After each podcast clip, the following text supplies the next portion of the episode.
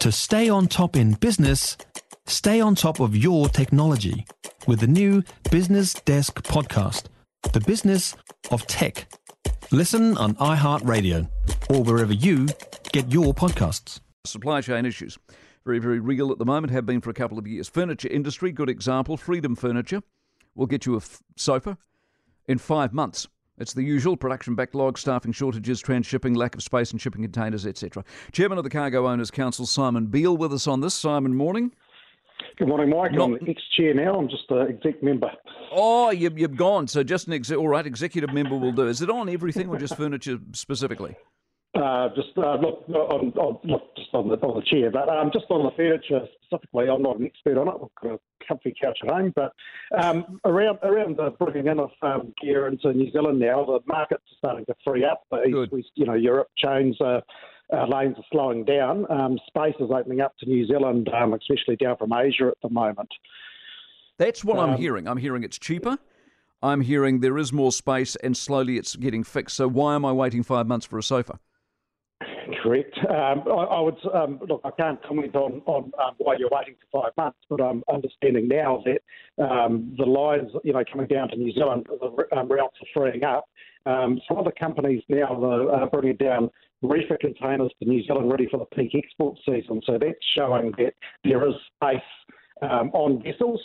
So uh, as far as we see, you know, products should be able to move freely down to New Zealand.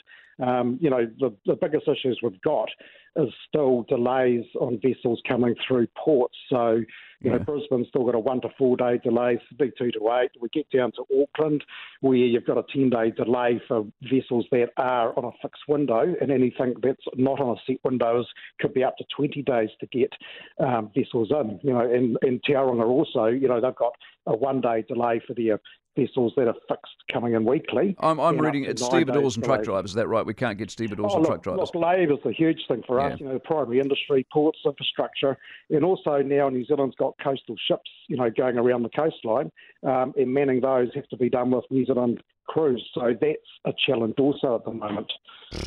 When am I going to ring you up and you're going to go, geez, Mike, don't even interview me because it's all back to normal. It's fantastic. When's that happening, Simon? oh, look, we, we think, um, you know, going forward towards, you know, the next, um, the first quarter uh, of, of 2023 will be um, starting to, you know, we're starting to set up, um, the ports and the lines are talking about getting things back onto Windows.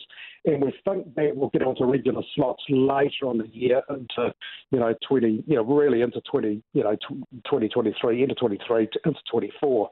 Um, and with getting the vessels back onto slots, we'll regain that 30% loss of capacity we're experiencing at the moment um, with the moving schedules on the coastline. Fantastic. Well, let's hope that works. Simon, appreciate your time as always. Simon Beale uh, from the New Zealand Cargo Owners Council. If you enjoyed this podcast, you will love our New Zealand Herald podcast, The Little Things, hosted by me, Francesca Rudkin, and my good friend Louise Airy. We focus on all the little things that you can do to make a positive impact on your life and to cut through the confusion from the health and wellness industry. Join us every Saturday to hear from the experts for all the tips and advice you need. Just search The Little Things on iHeartRadio or wherever you get your podcasts.